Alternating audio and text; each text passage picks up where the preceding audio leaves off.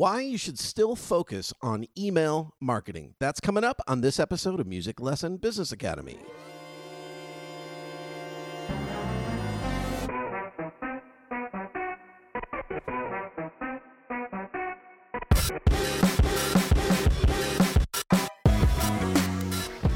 This is Music Lesson Business Academy, the podcast that's all about how to grow your music teaching business.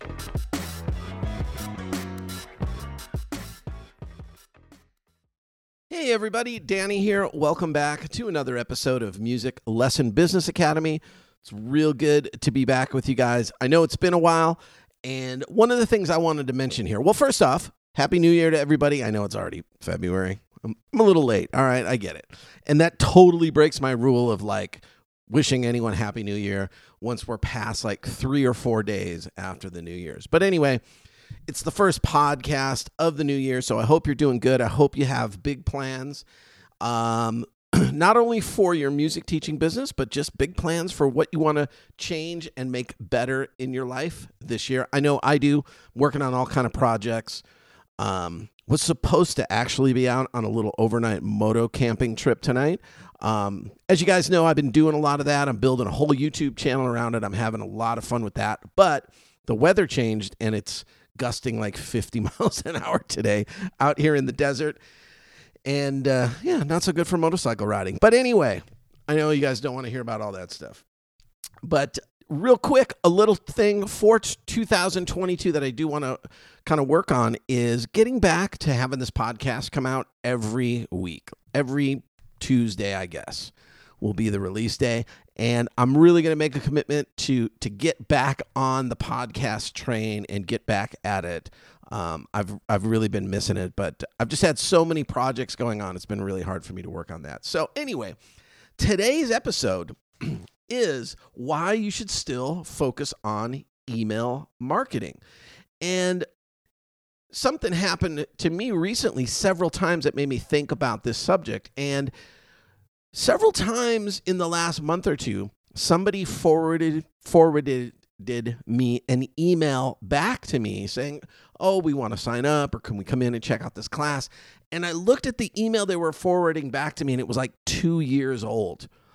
And it just really made me think about how you got to still you know, conti- that continual touch of people, you know, that we think short sighted with a lot of our you know signing up of new students and we all do that. We got to sign you know x amount of people up a month and things like that and you know there's lots of people that just they got on our mailing list we've texted we've emailed we called or whatever and you just never heard from them and it's very easy to write them off but you have to think about your buying patterns and how you do things like that and how you might you know be getting emails from a company or text messages or whatever it might be and it just might not be the right time. I can think personally as a consumer how often I will stay on a mailing list or a text list because even though I'm not ready to do anything now or maybe even in the next 6 months, I'm I'm still fairly certain in the near in the future at some point I am probably going to do some kind of business with them.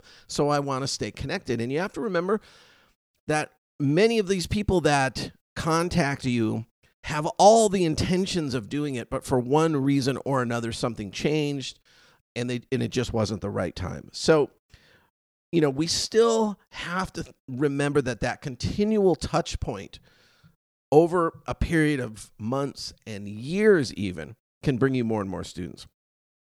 Another reason why we want to keep doing is, you know, people still read emails from company from companies. Maybe not at the rate that they did certainly 10 years ago, but people still do read email. You know, 20, 30, 35, 40% open rates on your emails.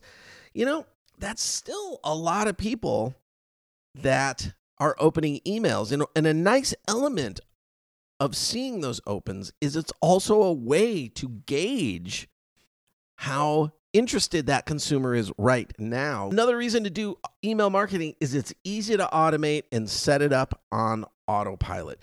You, you, you just build it one time and you've got this constant email marketing machine happening that just you know, is continually, again, reaching out to people and making that touch point. And it's, again, so much easier to just set that up automated and control how often that email goes out. And maybe those emails go out earlier or more frequent when the customer first signs up to your list. But over time, if they haven't signed up, those emails can go out at a lesser repetitive rate or with less time between them so that you're not maybe just overloading that customer but you know maybe after a period of time they're just getting an email once a month from you also you have to remember that email marketing is not just for new students it's also a way to automate processes and information flow through your music teaching business such as an onboarding process things like that internal marketing to students, which is like, you know, talking about promotions and things like that. You can even automate emails that go out when students hit achievements, right? That's a little it's a little harder to do. Got to get a little bit better at your systems to make that work, but having a student achieve something and then an email automatically goes out, or maybe it's going out to the parent since we're talking about email that's saying, "Hey, congratulations, little Johnny just hit, you know, level one or whatever the program is that you might have. And lastly, I mean, again, it's just cheap and easy to do email marketing. Now, before I move into how to build the list, because you got to have a good list and you got to have an ongoing plan for building an email list, I want to address something that probably a lot of you are thinking, which is, well, what about text messaging? Or, you know, a lot of moms that I'm interacting with, you know, text is how I get a hold of them. Absolutely. Of course, text messaging is also a big part of your overall marketing strategy, but it can't just be text messaging.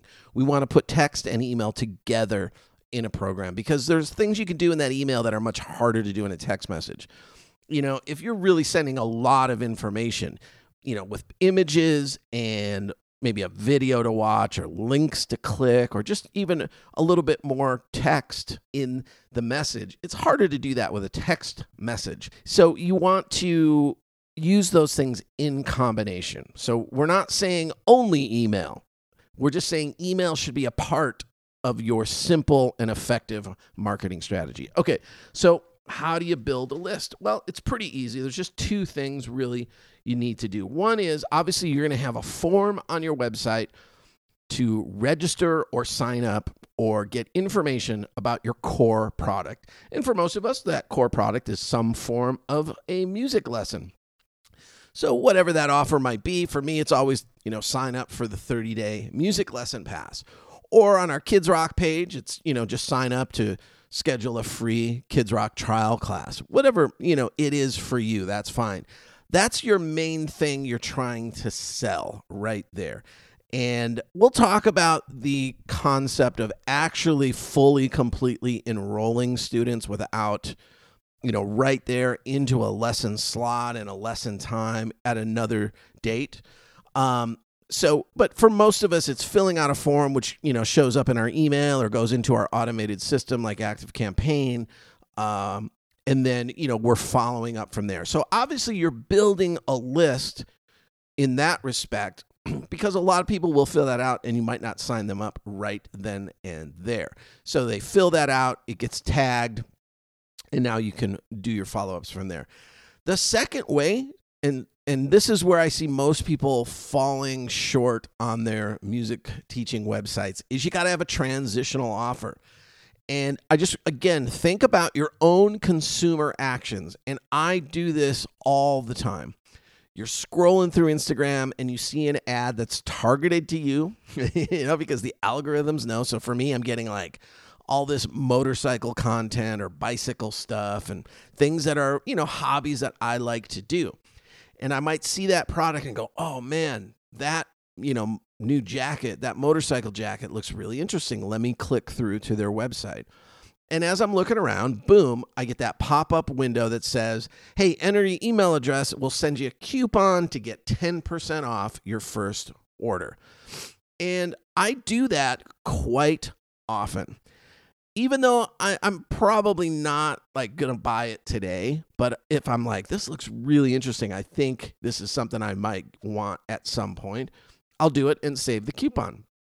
Conversely, There are other companies where that pop up will happen and it will say, hey, sign up on here to get updates about products and things we're doing. And I never fill that one out. So, you know, taking a cue from all these other businesses, we want to apply that same methodology and just have a form pop up and you can do it as an exit form. So if the customer is leaving your website without having filled out the initial uh, offer form for your service, a, a window could pop up and say, hey, before you go, enter your email address here and we'll give you 10% off your first purchase. Or enter here to win a month of free lessons.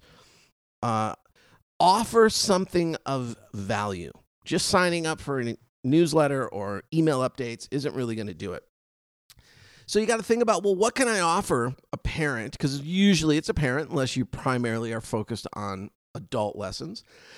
If you're focused on adult lessons, you could then give away some content that relates to learning music. You know, a few free video course on you know guitar chords or something like that. If if that's your market, but for most music teaching businesses, it's generally a parent looking for their child. So any kind of content that's related to the actual learning of the instrument usually isn't going to, you know, compel the parent to sign up.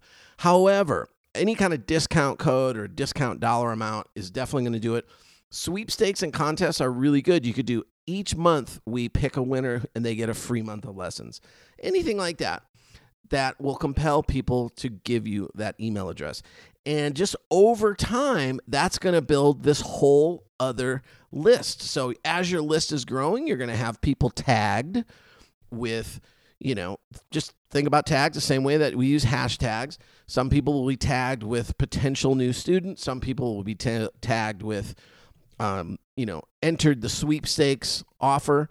And you could separate those two differently so that they're getting just separate email automa- automations. And it's super easy, super easy to set up a simple automation like that.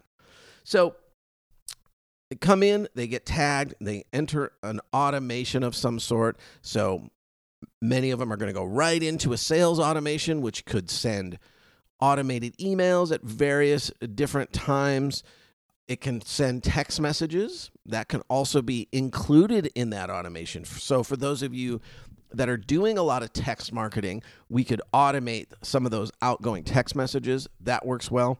We can have them send different emails depending on whether they opened the previous email or clicked on a link. So we can get we can go real simple with it or you can get really crazy with it.